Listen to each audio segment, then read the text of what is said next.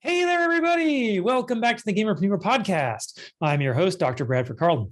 Today's episode, we're talking about the good life. You know what I'm talking about, right? That life of ease and luxury, sipping pina coladas on desert islands. The sun shines all day long and the boats pass by, and you do nothing day in and day out. Doesn't that just sound wonderful? And like you get the nice tan.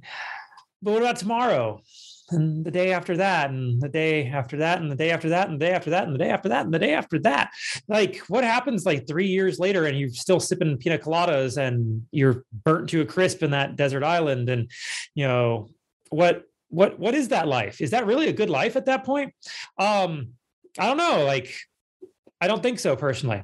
In fact I, i've known people who've tried that and they almost always come back um, now I'm not talking about like people who go off and like they travel the world and they get to know people and they learn new languages and they couch surf or maybe they try different villas and different places for 30 years and they just live, right? Not quite what I'm talking about. That that's a definitely sounds like a good life, but I don't know. Me personally, for me, a good life isn't necessarily one of complete leisure. I don't think people were made to be 100% leisurely because at some point you know, um, just related to playing video games, right? I, am a gamer, right? Um, I have sat and played video games 16, 18 hours a day, every day for weeks and weeks and weeks. And at the end of weeks and weeks and weeks, I feel like I've gone batty. Like I'm going insane. And like, how can I keep playing? Like I have to like do something else. I got to like contribute to the world. Um, for me, like I have to contribute something. I have to find a way to put some effort into something other than just leisure. Now, that may not be you. Okay. Uh, you know, not everybody is the same as me. Um, I believe that I fall into a personality type that is known as a entrepreneurial personality type. I have to find something to do. I have to do something and I have to like try to rise up and, and climb ladders. Even when I'm not trying to climb ladders, I climb ladders. So, like every organization I've ever been a part of, I get promoted and I don't even know how it happened. Like I'm, I'm usually like in some sort of like executive position before I know it. And like I'm on committees and I'm like, I didn't want to do any of this. How did this happen? They're like, oh, well, you just seem like the kind. Like, what do you mean I seem like the kind? Like you showed up. Um, by the way, Woody Allen was totally right. 80% of life is just showing up if you want to raise or raise your stature in any organization you're in, just show up. And I, I don't mean like just show up to work. I mean, show up in the sense that you're there to contribute, you're there to be engaged. Um, if you're in a nonprofit, uh, this is a funny one. So, like nonprofits, I've I've seen so many of these. They usually have like meetings of some type, maybe weekly, annually, monthly. Um, if you show up over and over and over again, you get to start to know the executive uh, board or the, the people at the top, the committees, right? And before you know it, you're going to get placed on a committee like without your will, you're just going to get placed on a committee. Uh, one nonprofit I was a part of, the people who didn't show up got placed on the committees because the people at the com- committee didn't want to do it anymore.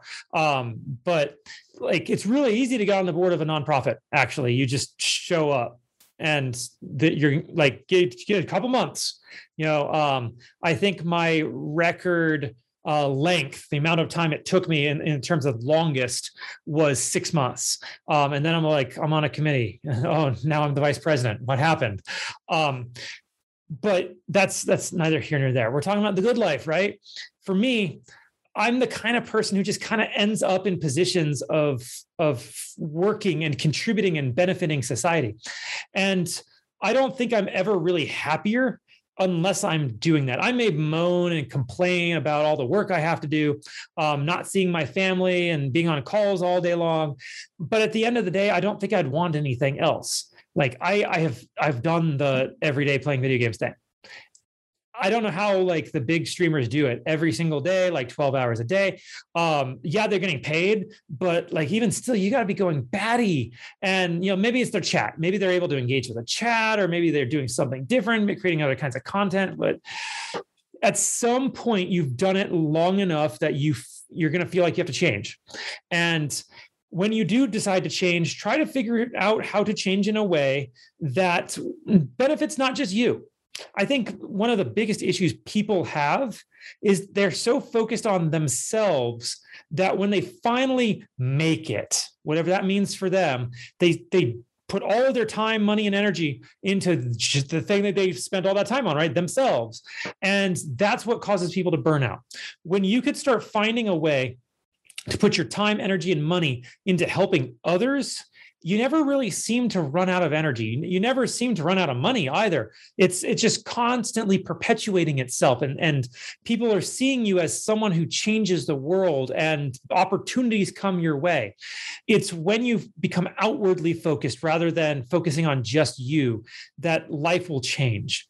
So I'm going to remind you all: organization is the enemy of sloth do you even know what it is you want? Um, you know, when I meet new people, I'll ask them, so what's your goal? What what is it you want to do with your life?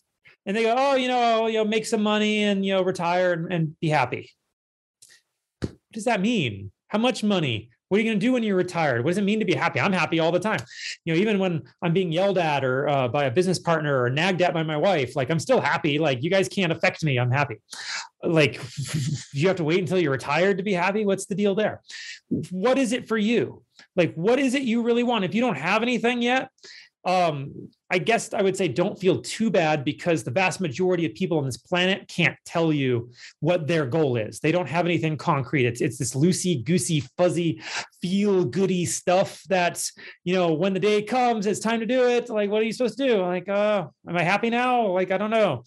No, be specific be concrete what is it you want where is it you're going to go what is it you're going to build you know and then have some idea of what you're going to do after that. Because if your idea is you're going to build a, a wood boat, okay, well, how long is that really going to take you? Like honestly, I mean, I mean, even Noah got the boat done in you know a reasonable amount of time, right? Like, what what is your your next step? What is the next thing? What is the next thing? Are you going to be selling these boats? Are you going to go out and fish on the boat and then just swim around on the boat forever and ever and ever and then eat fish until you die?